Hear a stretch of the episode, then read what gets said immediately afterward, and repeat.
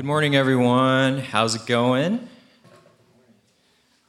That good, huh? Yeah. I love to hear the sound of silence in the morning when I ask that question. It's, is, it, is it just a gloomy day?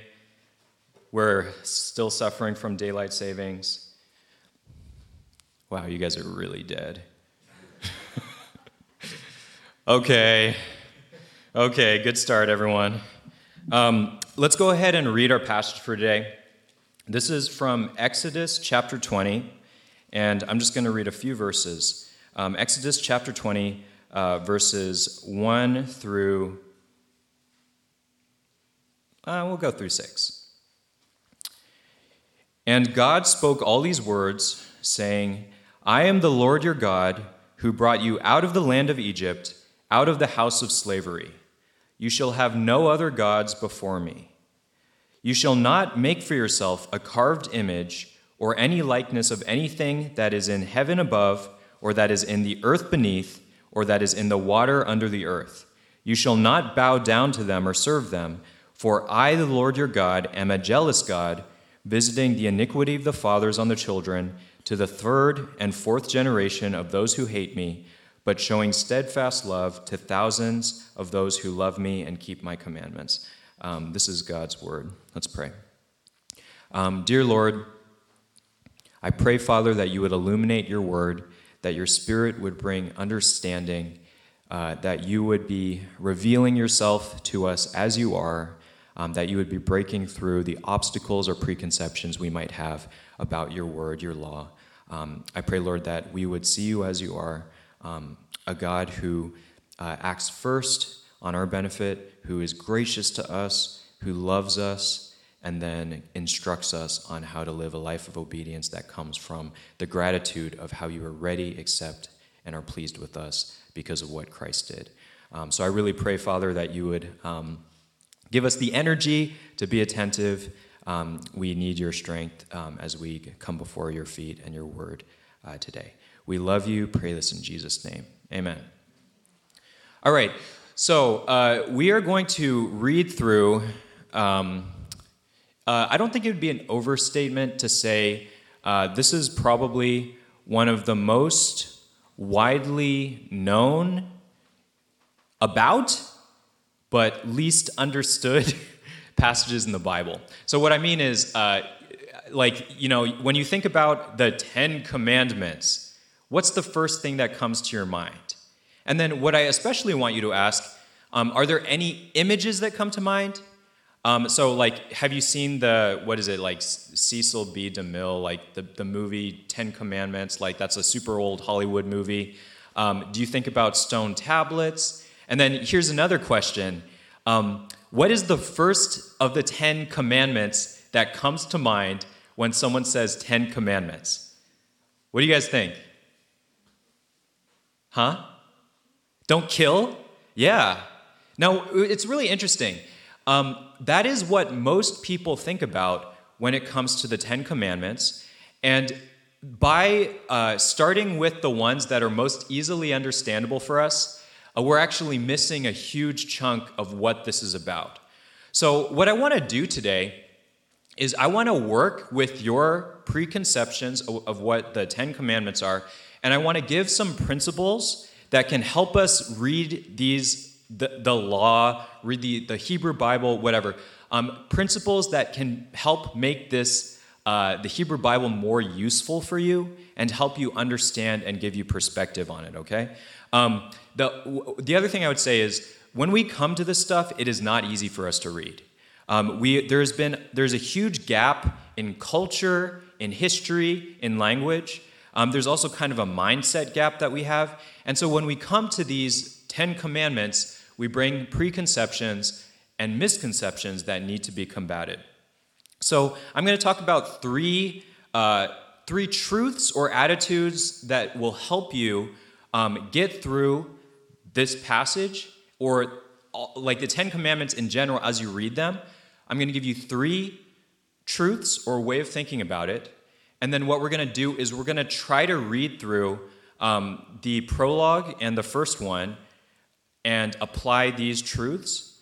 So hopefully, as we apply these things, you'll understand more what's going on through, uh, here, and it'll actually be more beneficial for you. But also, it's a framework for understanding the entire Hebrew Bible.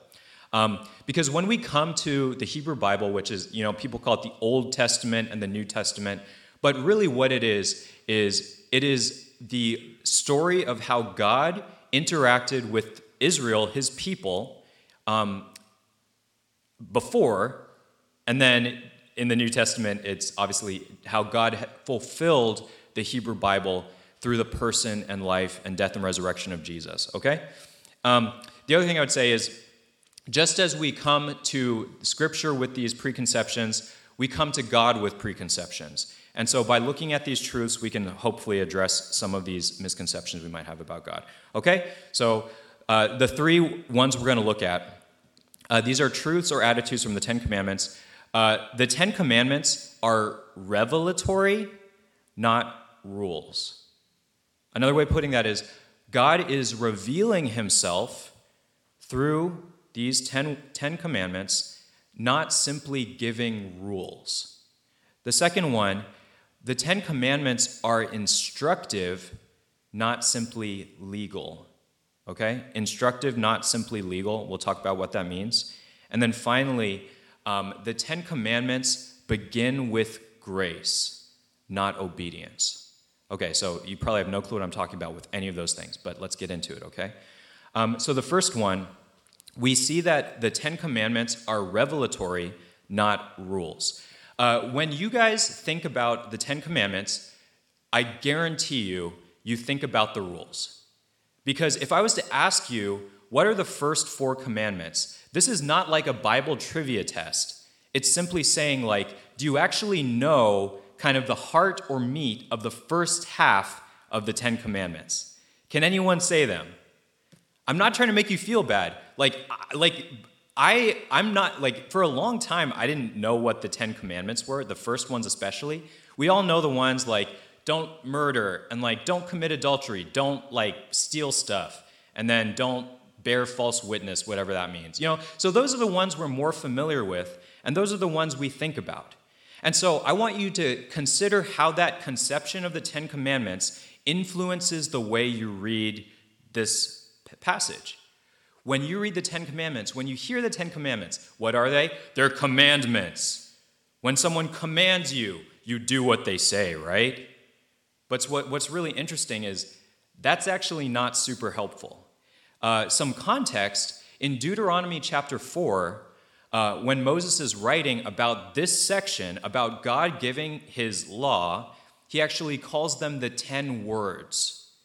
And so rather than thinking, these are 10 rules or laws. You break them, you die. If you don't break them, good, that's great. No, instead, we can think about these as 10 words that God speaks. This is a really big deal because, as Dan talked about last time, uh, Israel has been wandering through the wilderness, and over and over again, God has come through for them. Uh, he delivered them from Egypt. They crossed the Red Sea. He brought them water two different times. He uh, gave them manna. He delivered them from the Amalekites. He helps them delegate and create an organization and structure that helps the people of Israel thrive. Um, and then last week, Dan was talking about how they came to the mount uh, to Mount Sinai, and God was on top of the mountain, and there was thunder, and there was lightning, and earthquakes, and fire. So basically, all kinds of pyrotechnics. They're at the foot of this mountain, and God is very present. They can feel tangibly the glory of God. They can feel God making an impact based on the, the, the thunder and lightning and mount and uh, earthquakes, and there's even a trumpet sounding. And so, if you were in that position, and this is where like the movie depiction of the Ten Commandments is interesting.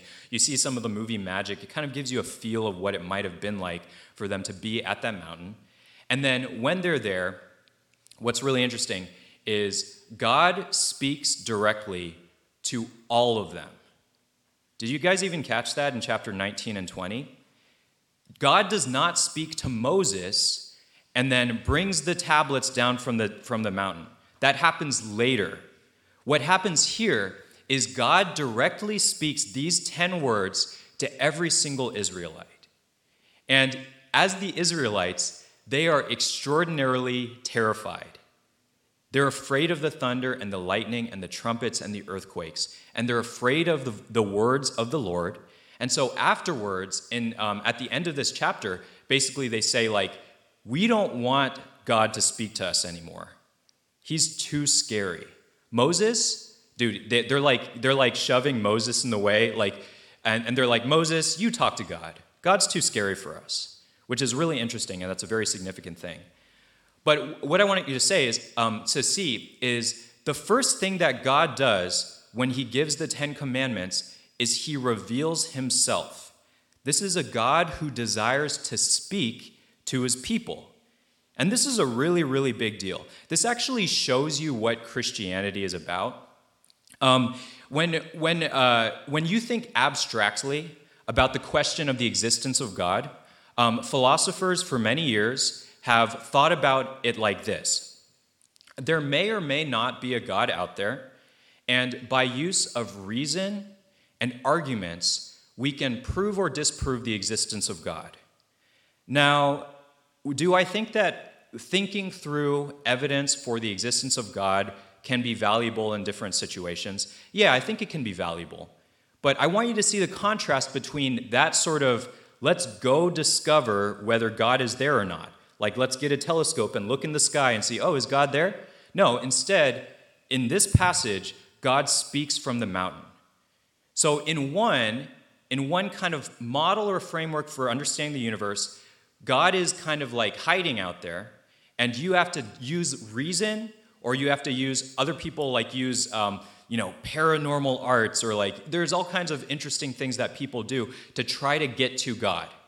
But in this god the god yahweh the god of israel he speaks to people. And when he speaks to people does he say here are the rules?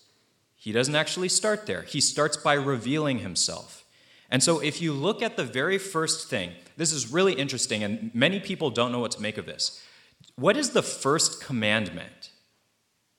What is the first commandment? The first commandment for many people begins like this I am the Lord your God who brought you out of Egypt, out of the house of slavery. And you're like, what? What's he commanding? He's not commanding anything, right? He is beginning everything by speaking a word to the people where he says who he is. And so this is really, really crazy. Um, there are all kinds of passages in the Old Testament where uh, you will not understand what Scripture is doing if you think about it purely in terms of rules you should follow. And this has all kinds of ramifications for everyone. Uh, let me give you one example. So, Andrew uh, referred to one of his favorite passages from Psalm chapter, I don't know if it's your favorite passage, but you told us about Psalm chapter 1 at, um, at our young adult group a while back, where he says, it goes like this. He basically says, um, Blessed is the man whose delight is in the law of the Lord, and on it he meditates day and night. So, that's from Psalm chapter 1. What does that psalm say? Blessed is the man who delights in the law.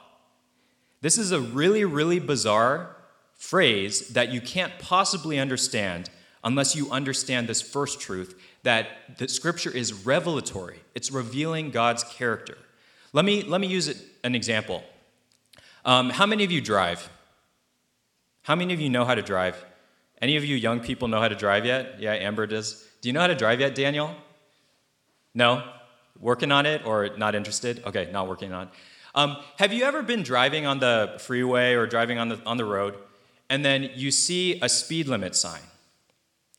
And according to the speed limit sign, the law of the land is, and let's be real, most of us treat these more as like loose guidelines, but the law of the land is if you drive over 35 miles an hour in this area, you will be fined, you will be punished.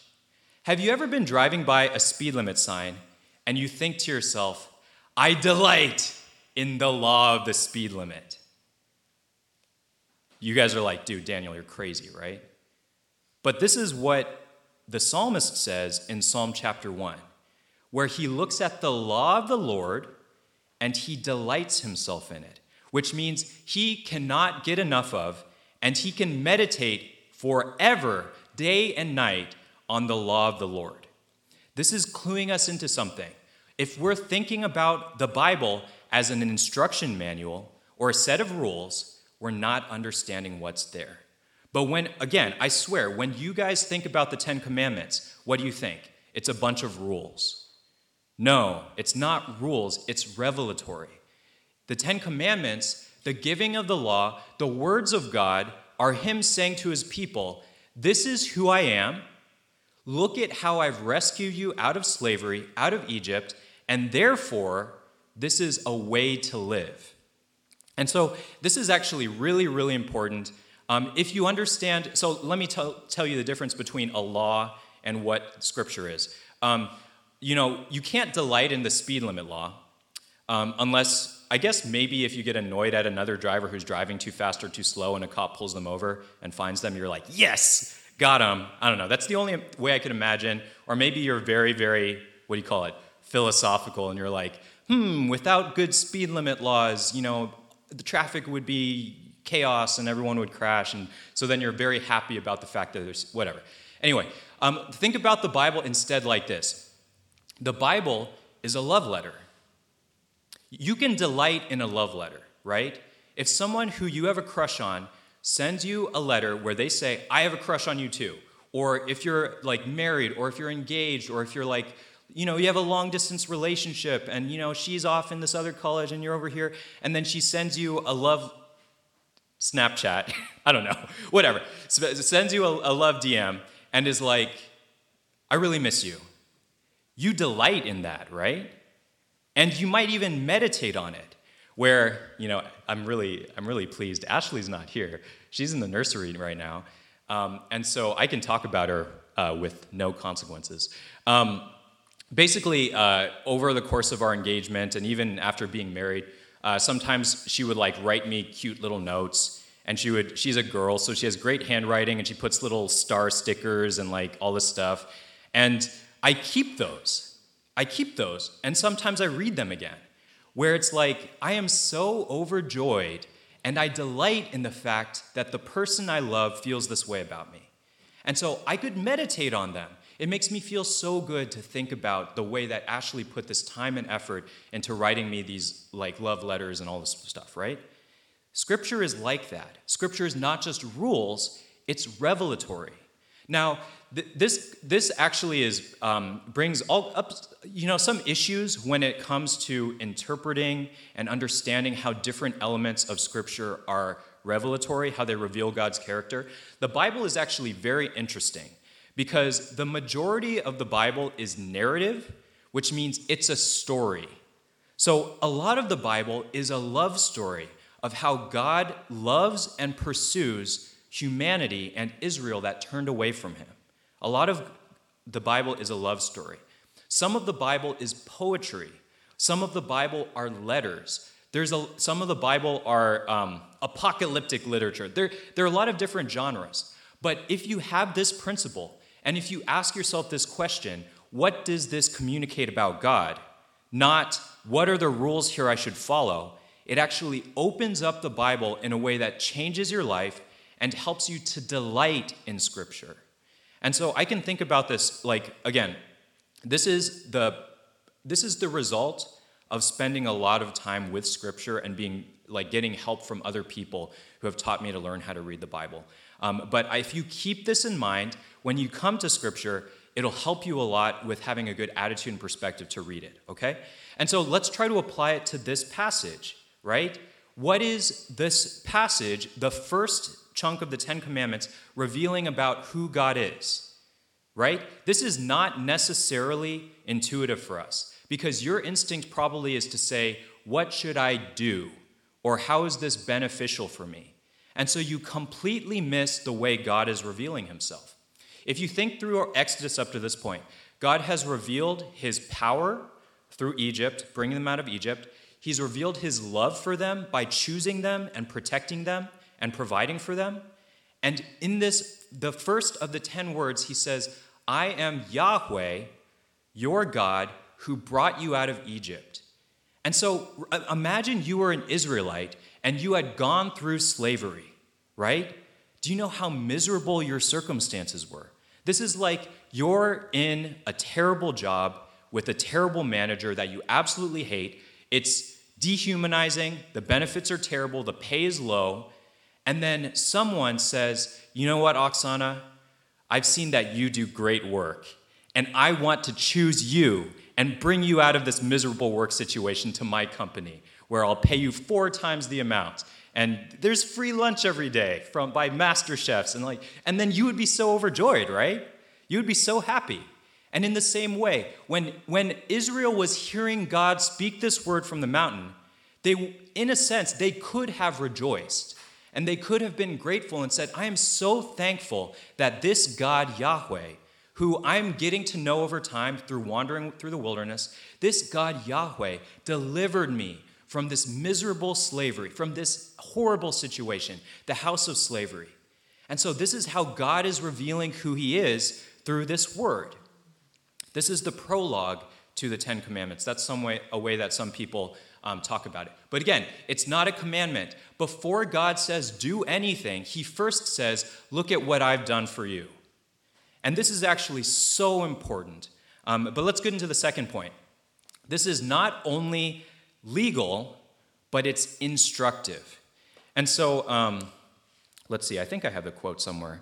Uh, one of my favorite, uh, one of the single authors that has most influenced the way that I read the Old Testament is a guy named Alec Motyer. He's some British guy. It's like M O T Y E R. But he totally has changed the way that I read the Hebrew Bible um, for a lot of reasons. He's like a very well known um, scholar, theologian, uh, and he's most well known for doing an extremely long commentary on the book of Isaiah that is incredible. But he says this it is not simply law, but is, is instruction. So um, in that passage, Psalm 1, where the guy says, I delight in the law of the Lord, that word for law, which is an extremely important word, it is Torah. And so if you know any Jewish people, they call the first five books of the Bible the Torah, which means the law. And the law here means something different than what we think. Again, the law is not legal as much as it is instructive.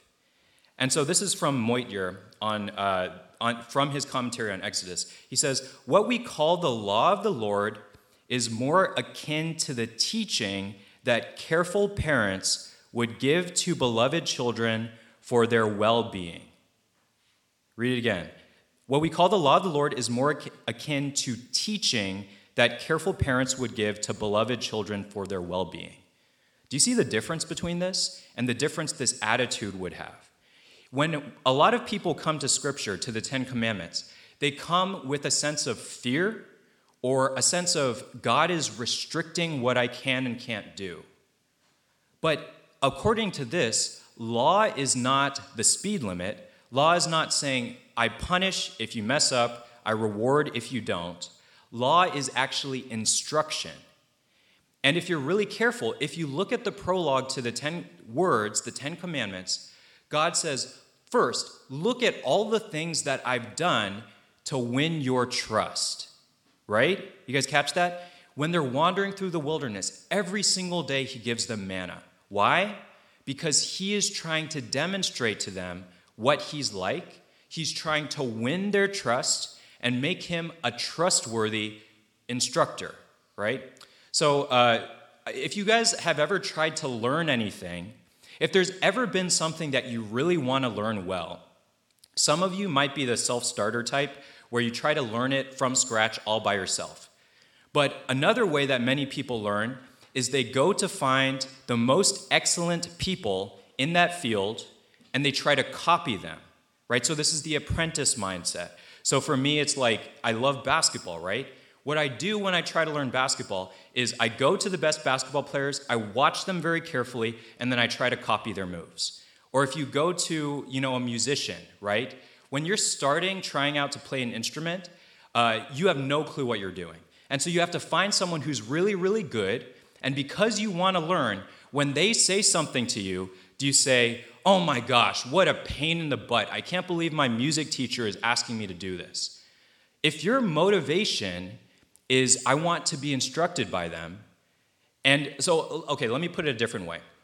Let's pretend that you want to be a professional basketball player or you want to be a basketball player, and Michael Jordan, okay, fine, too, too old. LeBron James comes up to you and is like, I will give you private tutoring.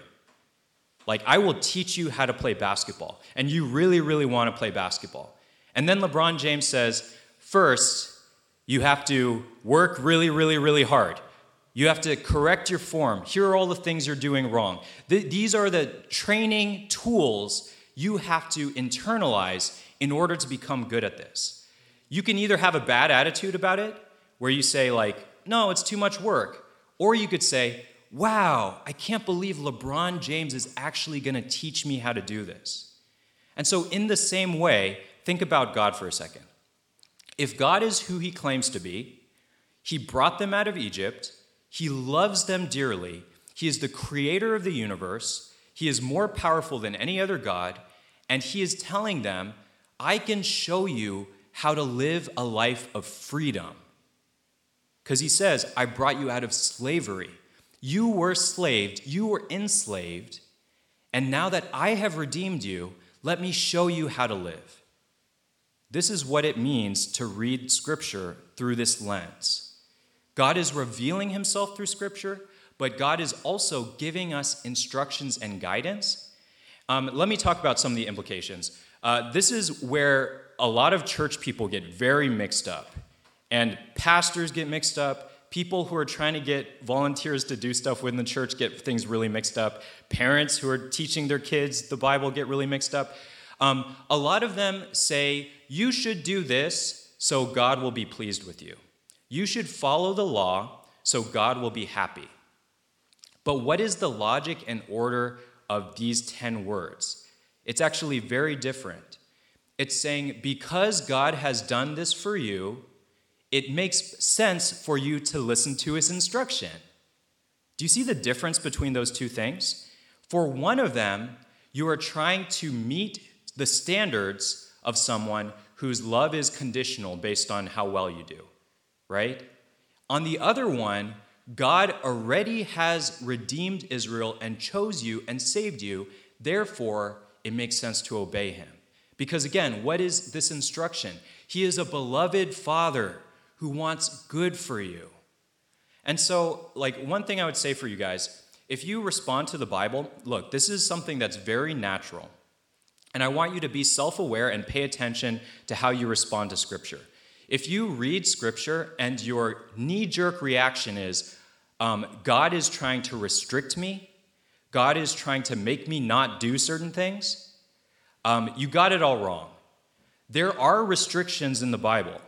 And God does tell us to avoid doing certain things. But his motivation for telling us those things is what? He loves us and he wants to free us. And so this is where it gets really trippy. In the book of James, the author says basically, he calls the law the law of liberty. And you're like, what? A law of liberty? That doesn't make any sense. The whole idea of a law is it restricts you, but he's calling it the law of liberty. And so you have to kind of think through this. There are instructions from God that will set you free from the slavery that you experience in your life. And that is God's intention when he instructs us. This is totally a, this is a total paradigm shift. And if you come to scripture very um, consistently, asking God for help, where you say, God, can you help me understand how this is actually freeing and good? Then you, this will transform the way you read the Bible. And again, it's all there, right? God doesn't say, obey the Ten Commandments, and then if you do it, I'll love you. He says, I already chose you, I already rescued you. Therefore, obey me, because what? Because I love to instruct you and I want things to go well for you. And so, again, I always use the example of practicing piano. My parents love me. My parents loved me when I was a kid. They wanted the best for me. they had really good instructions for me often. I could not handle the instructions. I didn't want to practice because I hated it and I felt like it was restrictive. But the sad thing is, if I had accepted their instruction and the instruction of the piano teacher, over time it would have released me into greater freedom. What type of freedom? The freedom of being able to creatively express myself through music on the piano. And I would love that. I would love to be able to do that. But instead, I go like, I'm not good. I'm not good. And so sometimes I wish I would have paid more attention. It's okay, you know. This is what God is like. There are restrictions. The restriction is you have to practice, right? But if you practice scales, it will release freedom. And so this is the difference between practicing to achieve a certain piece and practicing because someone else tells you you have to practice every single day. If you have, when, when I play guitar, if, the, if I find a song that I really, really love, I will try to learn it. But when you come to certain songs that you love, you realize I am not technically able to do what that person is doing. And so I have to use indirect means where I can't just try really, really hard to practice the whole piece over and over again. That's just practicing failing, right? Instead, I have to break it apart. I have to practice scales. I have to get my fingers used to this chord position. And over time, as I practice, it will be freeing because finally I can play the song. And maybe you'll never be able to play the song because you're not good enough, but you can actually accomplish a lot if you're willing to break it into parts, spend a long time doing it, and simply practice. It'll lead to freedom. And this is what God's word does. Are you with me? So finally, we're going to look at um, this logic of grace before obedience. It is instructive, not legal. Um, God wants to help us and instruct us, not punish us and do all of these different things.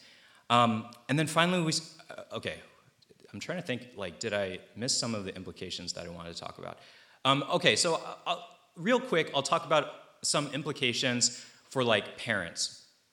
Um, as a parent, uh, or as a Sunday school teacher, as you're serving in the church, uh, one of the problems that we often have is we want people to do the external behaviors before we address their view of God. And this is completely backwards based on these 10 words, the 10 commandments. God always begins throughout all of Scripture with what God has done first for you. And then only after you've responded and like you've seen God's goodness and responded to his action um, through Jesus Christ on the cross, or in this case, because God delivered them out of Egypt, only then does he ask them to obey. Um, when you, this leads to all sorts of problems. So, one example um, we often think that people outside of the church have to ascribe to and behave the way Christians do. So, we hold people who are not Christian to the moral standards that we believe like Christianity is about. That is not New Testament or Old Testament Christianity or Judaism. Because as for, for these people, the people of Israel, when they tried to do the law, they couldn't even do it. They did not have the power to live out the words that God spoke to them, the instructions that God gave them about, you know, having no other God before him. So let me let me give you an example. When you think about sin, oh, here are some behaviors you shouldn't do. Don't murder people, don't steal, don't bear false witness. These things are bad, those things are good. Be a good Christian. Um, that is not super helpful.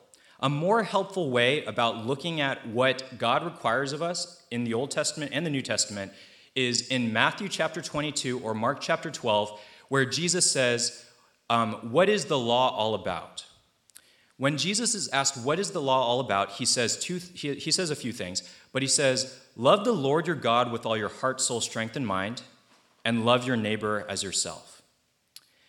This is a standard that it is totally ridiculous to hold anyone to if they're not a Christian. Can you see why? You're asking someone who doesn't believe in God and doesn't like God, they might be angry at God, they might disbelieve in God, to love God. It Doesn't make any sense. And so, in the same way, like you can hold people to behaviors, but at the core, at the heart of what the Ten Commandments are, the first four commandments, Jesus summarizes by saying, Love the Lord your God with all your heart, soul, strength, and mind. How do you do that if you don't believe in God, if you don't love God, if you don't trust God? It's impossible.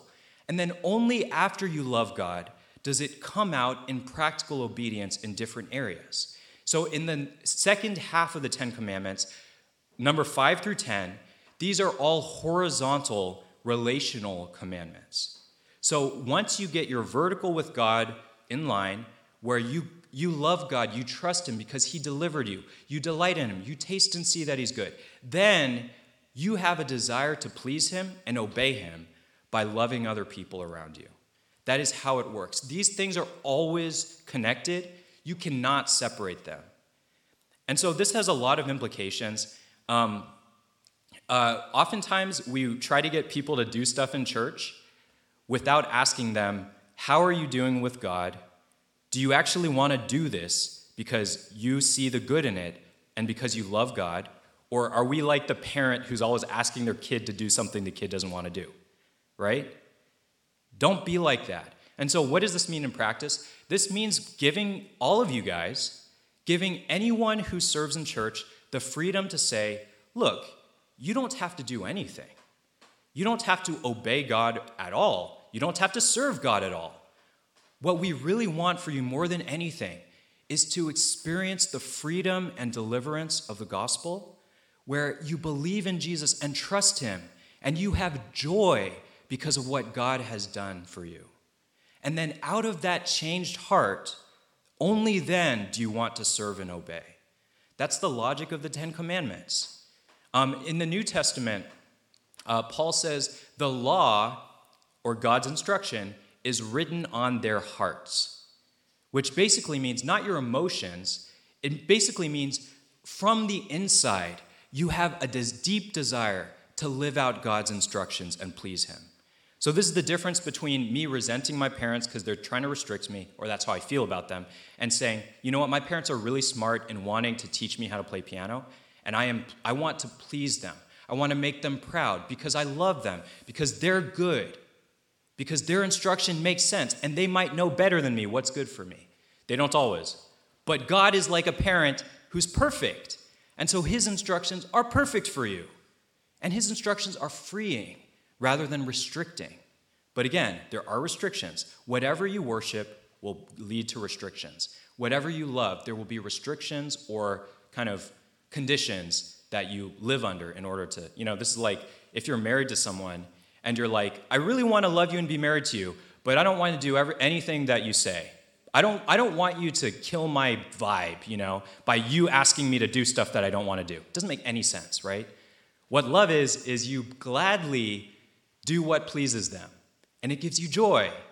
And so, what we want you to know is the gospel that Jesus Christ, when you see the Ten Commandments, God saved us out of slavery and he gave us a new heart. The law is written on our hearts. And my dad loves saying this. He says, The law is written on our hearts, and it's spelled L O V E. The law is written on our hearts, and it's spelled L O V E, where you can take all of the instructions of the Hebrew Bible and sum it up in love, in loving God and loving others. It's really that, in many ways, it's that simple. And then it's working out that love in every relationship, in every aspect of our lives. It's loving at work. When you go in on Monday morning, how can I love these people? When you're at school, how can I show the love of God to people? And so grace is always before obedience.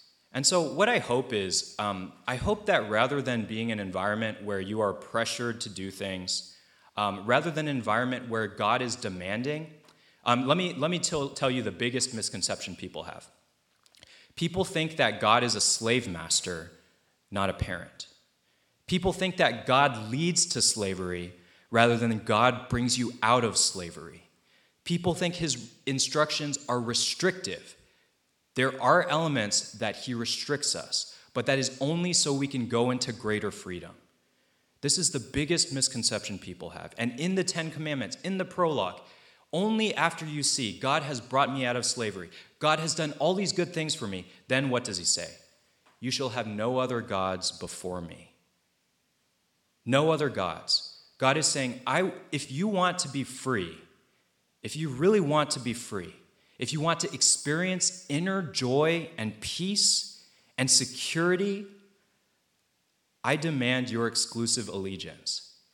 But what have I done to show you that I'm trustworthy? I've delivered you from Egypt. I've given you man in the wilderness. And this is what it means to be a Christian it's to experience the grace of God, it's to see the love of God in people around you. And think about the people, the Christians who have treated you well, and ask yourself the question why did they love me in that way? And what they would say is, they love me in that way because God first loved me. And I want to share this love with everyone around me. And then once you taste that love, once you taste, so I hope our church is a place where people feel loved. Once they experience that love, this is what can draw people to God. But again, this means being very patient. I really think this is important. Don't be pressured into saying you love God when you aren't sure about Him. You aren't sure if you trust Him. Instead, ask questions, investigate, but have an open mind and try to imagine that the way you perceive the scripture might be different than what you think. It's not simply rules, but it shows you who God is. It's not only in, it's not only legal, it's not about laws, it's about him showing you a good way to live. Um, and then finally, grace comes before obedience, where God has done so much for you on the cross. And once you experience his goodness and trust him, then you can have new life. And so, this is what I would say. When I think about what my life was like before I knew God, um, I was a slave to, like, I would say depression. But even after I knew God, I still, there's a, still a part of me that didn't really understand um, what He's really about. And I didn't know how to live His way. But over time, as I, I'm not perfect by any means, but as I try to put into practice His way of life, His instructions, and as I have this changed heart where I say, God, I want to please you. It's not out of burden. It's not out of obligation. It's not out of duty. It's not out of other people's expectations. I want to do it for you because I think you're good. I think you're worthy of following. Then that leads to freedom in my life. It leads to a heart. It's not what I've done, it's not based on my efforts. It's God giving me a different heart, writing the law on my heart, giving me the Holy Spirit, the peace and joy that comes from knowing God. And you can see this in people around you at church. You can see people who have gone through tremendous suffering at our church and still have peace and hope and joy in God, in the Holy Spirit. That's what it looks like to be a Christian. Will you ask yourself this question? Are you more characterized by this attitude where you think God is trying to kill your joy or kill your vibe? God is trying to restrict you? Or do you really understand deep down even when God's way is hard, it is good for me, and I desire to please Him. And not only that, I experience the joy of being set free from slavery, of being saved, of having the Holy Spirit. Will you consider which, which camp you fall into?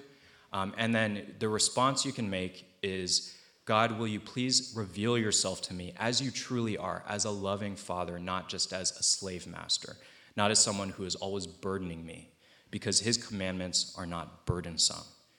This was an intro to the Ten Commandments, the ten words from God he reveals himself. Let's pray. Um, dear Father, please, Lord, um, I pray you would, by your Holy Spirit, uh, convict us of sin, turn us away from idols, help us see you, your heart as our Heavenly Father. Um, let us experience your joy um, I pray you would help us experience again the joy of our salvation, that we would respond with gratitude to what you've done in our lives. And that would really um, free us from any sense of duty and burden, but know that it is so good and joyful to follow you. Um, we can only do this through your help, and so we pray for you to do that. Um, I pray, Lord, you would reveal Jesus to us in new ways where we can be so grateful and joyful in what you've done. We love you. Pray this in Jesus' name. Amen.